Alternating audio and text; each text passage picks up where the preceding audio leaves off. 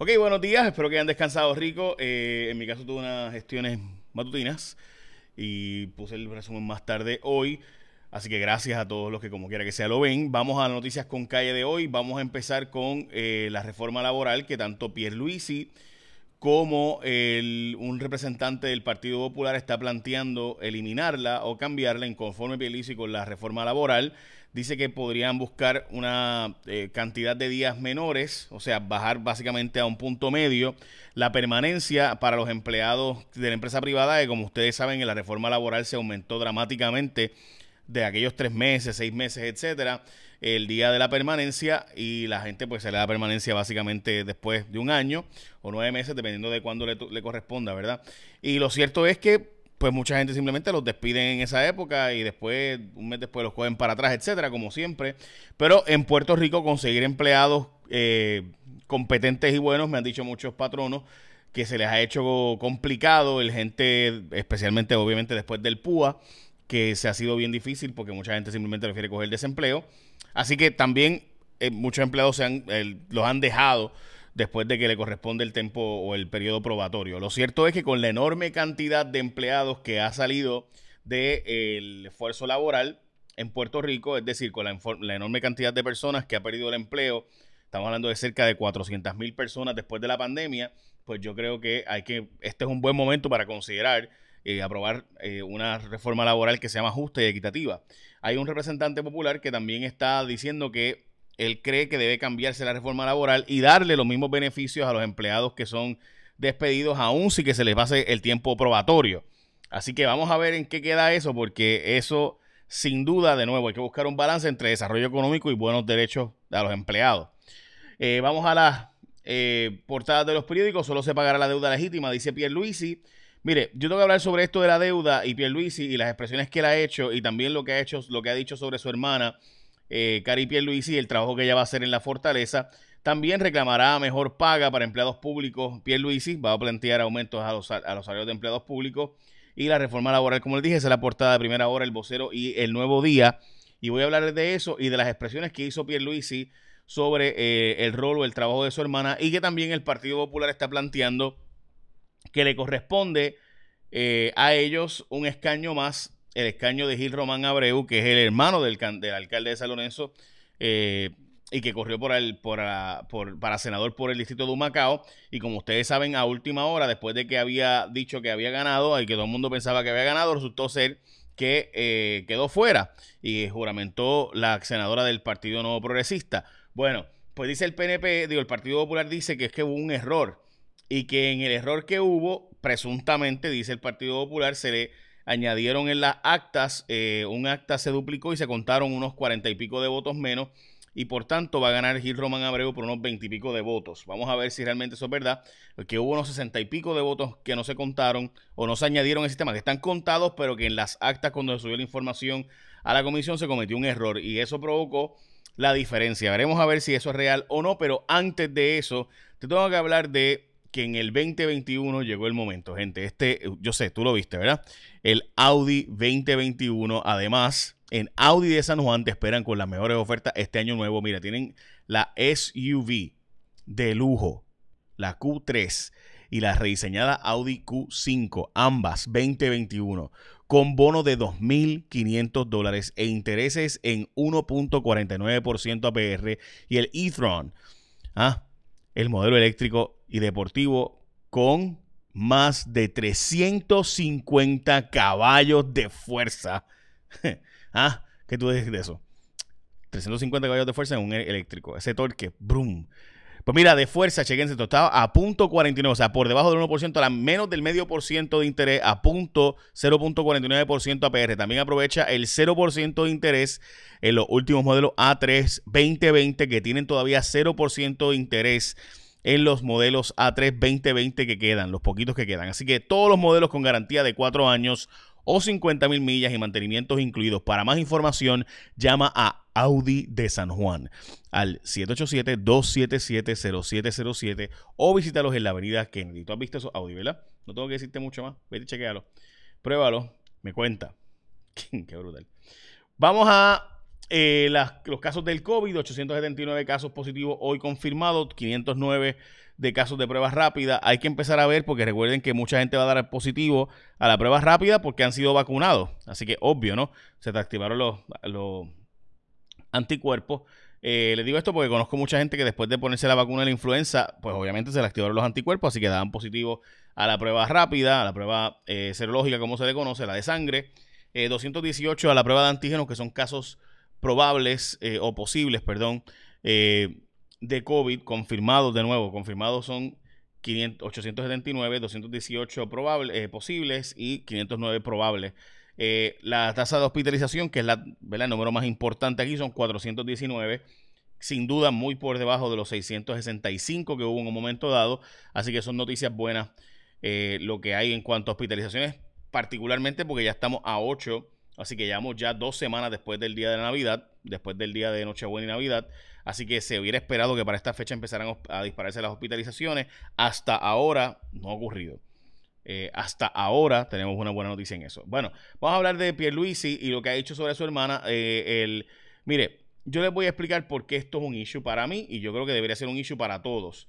La hermana del gobernador es una ejecutiva privada que sin duda tiene una historia de éxito eh, como empresaria eh, el esposo de ella Andy Guillemar, que también es un individuo eh, reconocido en la industria de los seguros. El papá también. O sea, estamos hablando de, gente, ¿verdad?, que, que, le ha ido bien en la vida en esa industria, en otras industrias. Eh, el problema, gente, es el siguiente, es que la persona que va a estar allí tiene acceso a todos los contratos, a toda la información, a todos los datos. Entonces, de repente, va a estar allí esta persona que es la hermana del gobernador y que el propio gobernador había dicho que su familia no se iba a beneficiar económicamente, que no se le iba a permitir hacer billetes básicamente a la familia. Pues ¿qué pasa? Que es difícil de creer que la hermana del gobernador, y no estoy diciendo que sea imposible, pero que la hermana del gobernador va a estar allí teniendo acceso a los 800 contratos y no va a haber cabildeo como pasó anteriormente, ya que sabemos que hubo bajo Ricardo Rosselló un esquema de personas que no tenían un puesto oficial, no tenían un contrato oficial, no tenían una posición oficial, pero se les daba acceso a un montón de información y se iban entonces a empresas privadas y conseguían contratos de cabildeo, etcétera. Entonces, cuando se le preguntó a Pierluisi, porque para todas las otras preguntas daba mucho detalle, pero cuando se le preguntó a Pierluisi, vean lo escueto que fue el asunto sobre su hermana. Eh, vean esta parte. Eh, se le preguntó en el nuevo día. Ha dicho que su hermana Caridad Pierluisi trabajará en su oficina sin cobrar. Eh, ¿De qué va a vivir entonces ella? Bueno, ella tiene sus propios recursos. Ella ha sido una ejecutiva de toda la vida. ¿Ok? Esa fue la, esa fue la contestación. Ella va a trabajar también por su cuenta en asuntos privados. Ella va a trabajar aquí a tiempo completo en la oficina propia del gobernador. Ok. Así que el gobernador nos está diciendo que su hermana va a trabajar a tiempo completo y básicamente va a vivir de sus ahorros por los próximos cuatro años. Eh, eso es bien difícil de creer, particularmente cuando su esposo, es Andy Guillemar, que es un cabildero, ha reconocido, una persona con muchos recursos, eh, de en, ¿verdad? Este, y muchos contactos en la empresa privada, que se ha dedicado ¿verdad? en su vida a hacer eh, asuntos de cabildeo y, trabajo legal en diferentes empresas privadas en Puerto Rico. Así que, de nuevo, estas son las cosas que cuando Ricardo Rosselló la hizo, terminaron, recuerdan, Velázquez Piñol no tenía un puesto oficial, simplemente estaba allí, hacía asesoría, ¿y qué pasó? Vimos lo que pasó, ¿verdad? Eh, vemos los casos de Elías Sánchez, lo mismo, no tenía un puesto oficial, era el ¿verdad? delegado a la Junta de Control Fiscal, se pasaba en Fortaleza, tenía acceso a información, y vimos lo que pasó. Así que la historia está ahí. Eh, ayer el gobernador si quiere repetirla, pero eh, yo no estoy diciendo que la va a repetir, quizás no, quizás ahora la hermana de él, eh, ¿verdad? Es una persona extremadamente pulcra, decente, ética, no lo sé, pero creo que el poner a alguien allí en esa posición eh, diciendo que no va a cobrar nada, pero va a tener acceso a información a todos los datos, a todos los contratos, a todo lo que se va a hacer, eh, y siendo su esposo un cabildero, pues, pues, creo yo que, ¿verdad? Pierluisi debería pensarlo mejor. Esto es abrir la puerta a las 800 mil especulaciones que habrá de aquí en adelante. Dicho eso, el gobernador también en esa misma entrevista contestó preguntas sobre el tema de la deuda y la auditoría de la deuda y me parecieron unas respuestas muy interesantes porque dijo que Puerto Rico no debe pagar más del 9% eh, de los recaudos en deuda. Hay que ver si eso incluye el pago a la ley de COFINA, el pago, a la, el pago del IBU o solo está hablando del gobierno central. 9% por si acaso sería eh, un número sostenible para Puerto Rico? La, respuesta es que no se sabe porque no se ha hecho un análisis de sostenibilidad de la deuda. Pero me parece interesante que el gobernador está planteando una auditoría de la deuda, lo cual aplaudo, aunque sea del Contralor, pero ciertamente que se haga una auditoría. Preferiría yo que fuera por una entidad independiente, pero ni modo. Eh, y entonces eh, dice que solo se va a pagar la deuda legítima y la deuda que se acogió en Puerto Rico para no pagar, eh, para, perdón, para, para deuda que se acogió para entonces no poder ser pagada, pues que él no la va a poder pagar. Así que vamos a ver cómo queda, porque la Junta de Control Fiscal es la que tiene la última palabra sobre ese asunto. Lo próximo, como les decía, el Partido Popular dice que va a ir a los tribunales porque se subieron mal las actas y supuestamente Gil Román Abreu ganaría por unos veintipico de votos. Veremos a ver si van al tribunal o no, porque llevan tiempo diciendo esto. Eh, pero el 30, 31 de diciembre fue que finalmente se fue arriba la candidata popular por ese distrito de Humacao, la candidata del PNP, perdón, por encima del candidato popular a la, al Senado por Humacao.